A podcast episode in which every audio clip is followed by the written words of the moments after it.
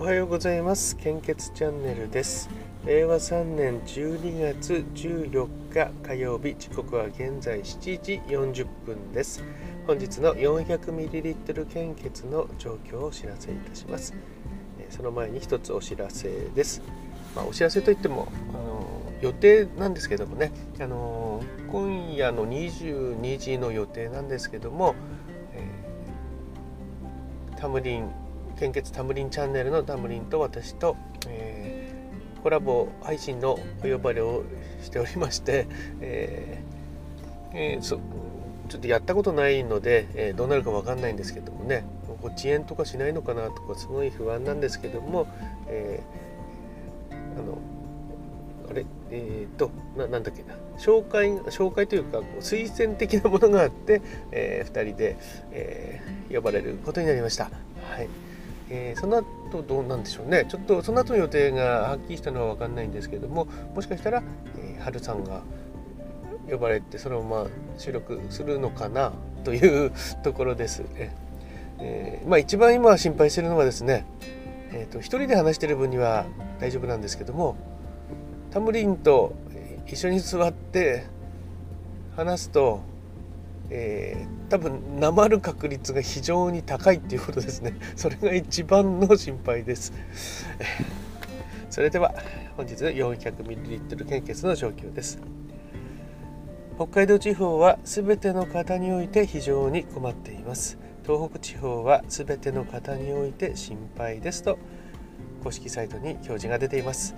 関東甲信越地方は A 型、O 型非常に困っています。B 型、AB 型困っています。東海北陸地方は A 型、O 型、B 型非常に困っています。AB 型困っています。近畿地方は A 型、O 型非常に困っています。B 型安心です。AB 型心配です。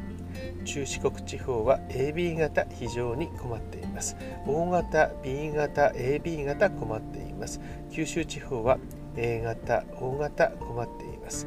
B 型安心です。AB 型心配ですと各ブロック血液センターの公式サイトに表示が出ています。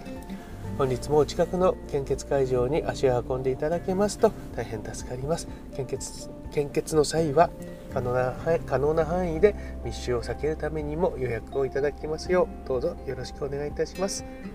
引き続きコロナウイルス感染症の状況です。データの更新は昨日の23時55分。新規感染者数は80名となっております。またあとヘッドラインを少し見ますね。新変異株に置き換わる WHO 新コロナに伴う皮膚症状は主に5種類。その治療例を解説。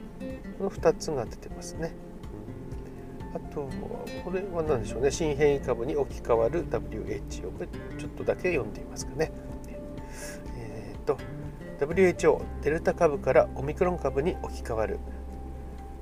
WHO 世界保健機構は世界保健機関は新型コロナウイルスのオミクロン株がデルタ型と置き換わることになるだろうとの見解を示しました。これデルタが出てきた時もそうでしたよね。置き換わって、まあ、知らないうちに置き換わっていたと。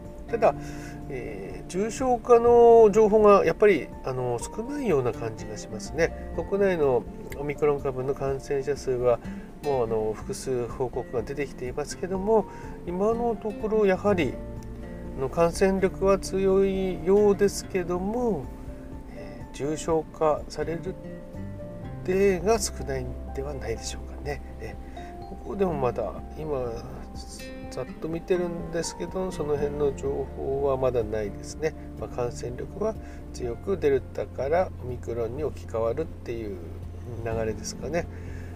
まあ、引き続き基本的な感染症対策に留意をお願いいたします。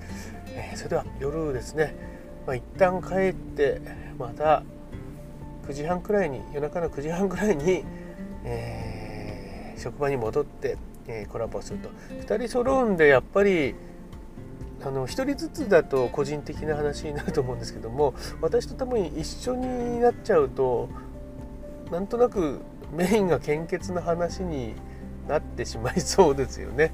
ええー、私たちとしてはやっぱりあの献血のことをですね今まであまり触れたことがなかった方に少しでも聞いていただける機会が増えるのかなと思うと、えー、それは、ね、本当に今回、えー、嬉しいなと思いますね。